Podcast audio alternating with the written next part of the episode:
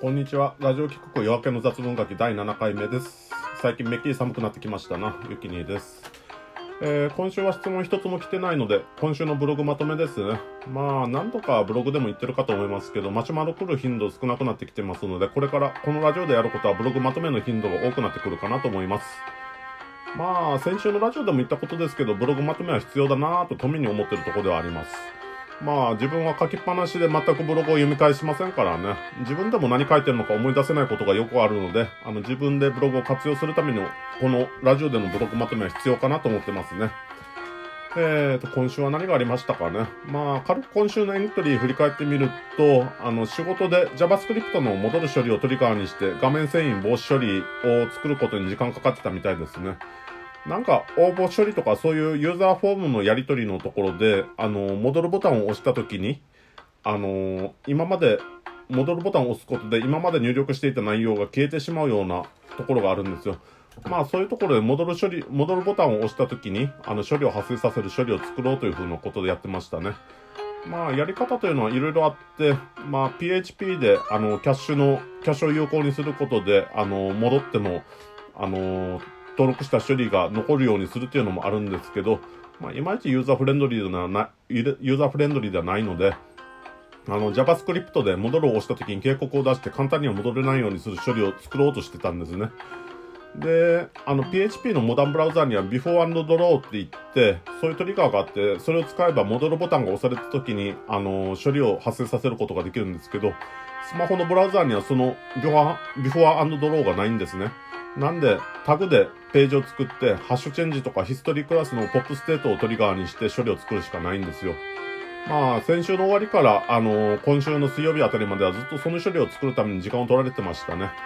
僕の仕事的にはそんなに難しい仕事が降ってくるっていうことはそんなにないんですけど、まあ技術職であるがゆえにこういう技術的なことにじっくり調べないとわかんないような仕事っていうのがあったりしますね。まあ英文のドキュメントとかそういうのいろいろと読んでからまあ解釈してあの処理を作っていくしかないっていうのはあったりします。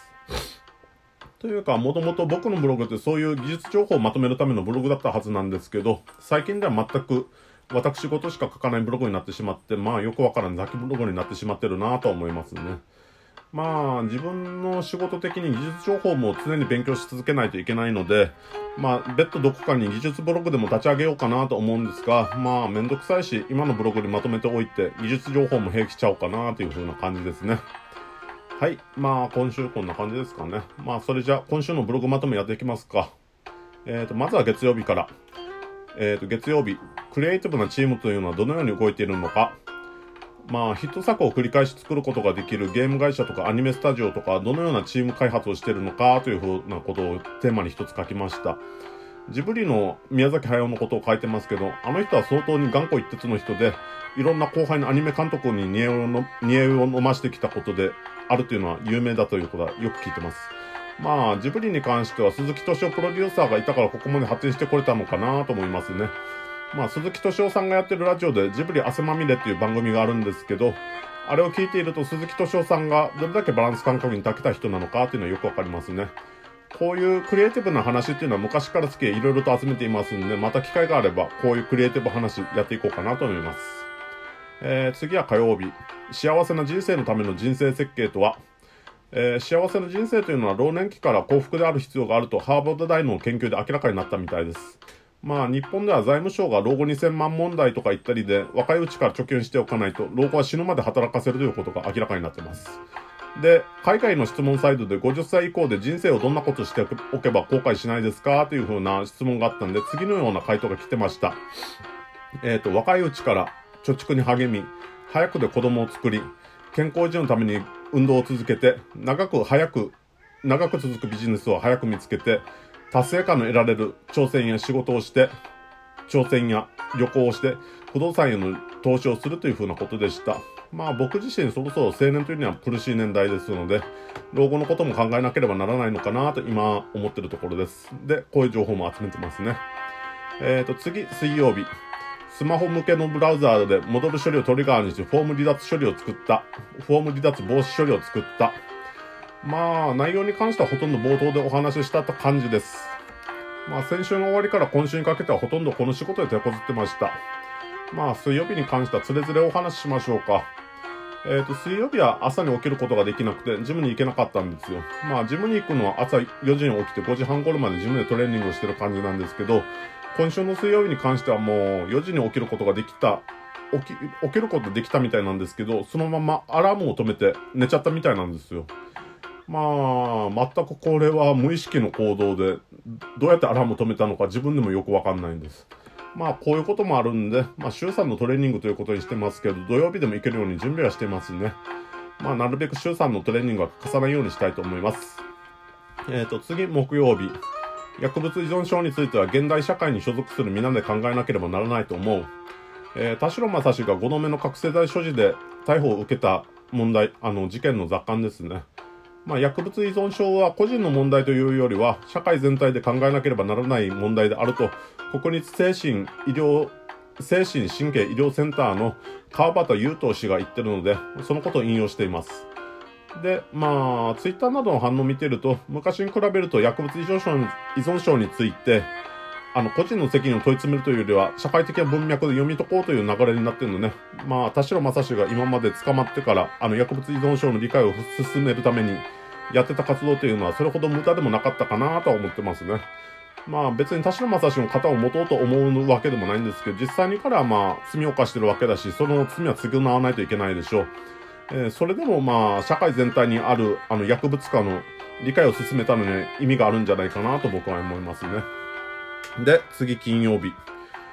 えー、日常のルーチンを何のためにやるかというのは存在証明を見つけるためだなというのをやってます。で、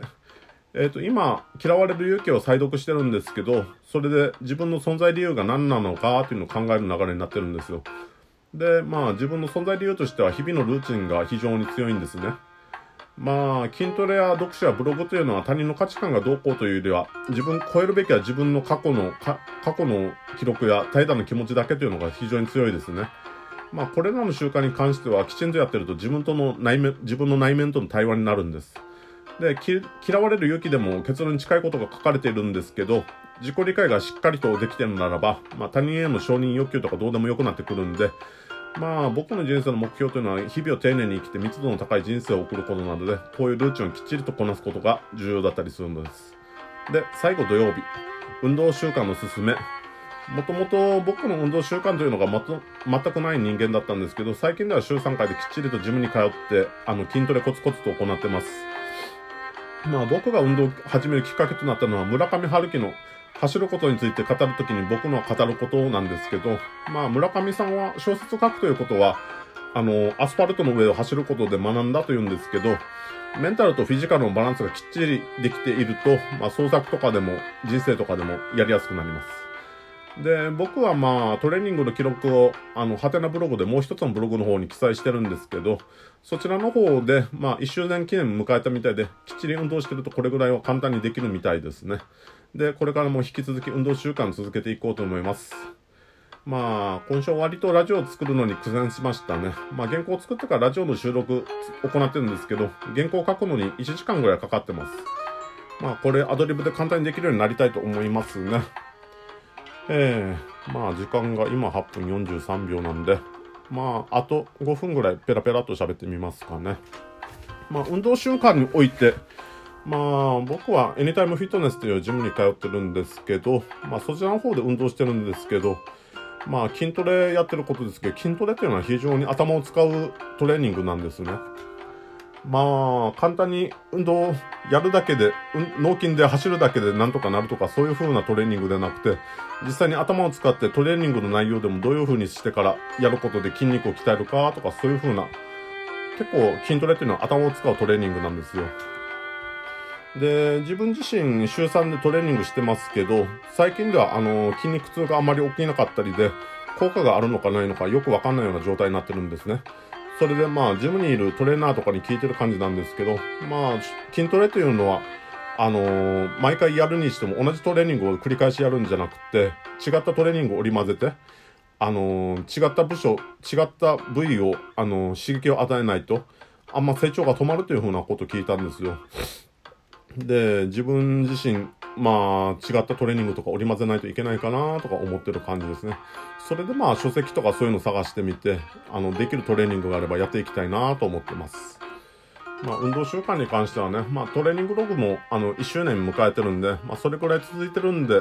こういう運動習慣に関してはもうほんと死ぬまでずっとジム通いながら続けていきたいなとか思ってますね。まあ、近所の方に最近ジムができたんで、そちら通いやすいんで、非常比較的よく続いてる感じです。昨日はまあ、あの、デッドリフトって言ってから、あの、バーベル持ち上げるトレーニングのやり方を勉強したので、まあ、それやってみたら実際、あの、尻の部分とか背中の部分とか筋肉痛起きてる感じなので、これ非常に効きそうだなってことで、まあ、トレーニングには、あの、ビッグスリーって言って、えー、ダンベルを持ち上げる、あのー、まあ、ダンベルを使ったトレーニングがさんしゅるいあるんですよ。スクワットと、ベンチプレスと、えっと、デッドリフトですね。これをやると、あの、全身の筋肉が比較的早くトレーニング鍛えられると言われ、言われてます。まあ、自分もそれをメインにしながら、他に細かい部分を鍛えていくようなやり方をやろうかなと思ってます。まあ、別にマチを目指してるわけじゃないんですけど、健康習慣できたらいいかなというふうな感じで考えてますね。はい。じゃあ、じゅういっぷんですね。そろそろ締めますか。えー、っと、この番組では皆さんのお便りによって運営されてます。何かしら僕に聞きたい、くだらないことでもいいんで、何かしらの、ま、質問をマシュマロにください。マシュマロのリンクは紹介文の方に貼ってあります。もらった質問に関しては日曜日にラジオトークで番組を作って回答しています。皆さんのお便りをお待ちしています。というわけで、バイバイ。